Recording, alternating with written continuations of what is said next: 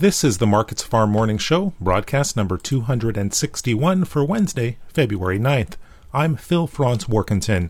The ICE futures canola market is mostly higher Wednesday morning, with only the lightly traded new crop contracts posting small losses. Gains in Chicago soy oil provided support. Canola down a dollar to up over $7, March up 670 at $1,029.50 per ton. Canola does remain stuck in a sideways trading range from a chart perspective, holding just below nearby highs. The USDA releases updated supply demand data later today, and any surprises uh, are likely to dictate the direction in the grains and oilseeds throughout the session. Attention will be on South American soybean production estimates.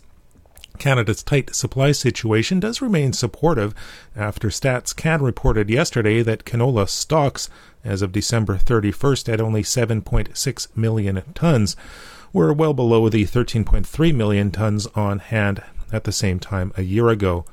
In the US, soybean, corn, and wheat futures are all higher, with, with positioning ahead of that monthly USDA report a feature.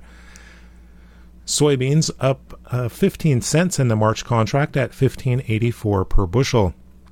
Export demand is underpinning the market as the USDA announced flash sales of 240,000 tons of soybeans to China. Uncertainty over the size of South American crops remained a feature. The harvest in Brazil is running ahead of schedule, but recent rains have caused some delays. General expectations are for downward revisions to production numbers out of Brazil and Argentina in today's report. Smaller South American corn crops are also expected. That's lending some support to that market. The March corn contract up 8 cents at 641 per bushel. World and US corn ending stocks numbers are also expected to see downward revisions. Wheat is higher across the board with chart based positioning a feature. Minneapolis spring wheat up 7 cents in the March contract at 9.47 per bushel. Kansas City up 8 cents in March at 8.09 per bushel. And Chicago wheat it's up 5 cents in the March contract at 7.84 per bushel. Only minor adjustments to the world and U.S. wheat numbers are expected in today's report, although yesterday's tighter than expected wheat stocks from Statistics Canada did remain supportive, especially for spring wheat.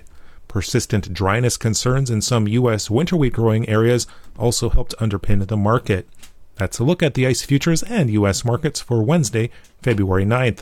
In Winnipeg, for Markets Farm, I'm Phil Franz Warkentin.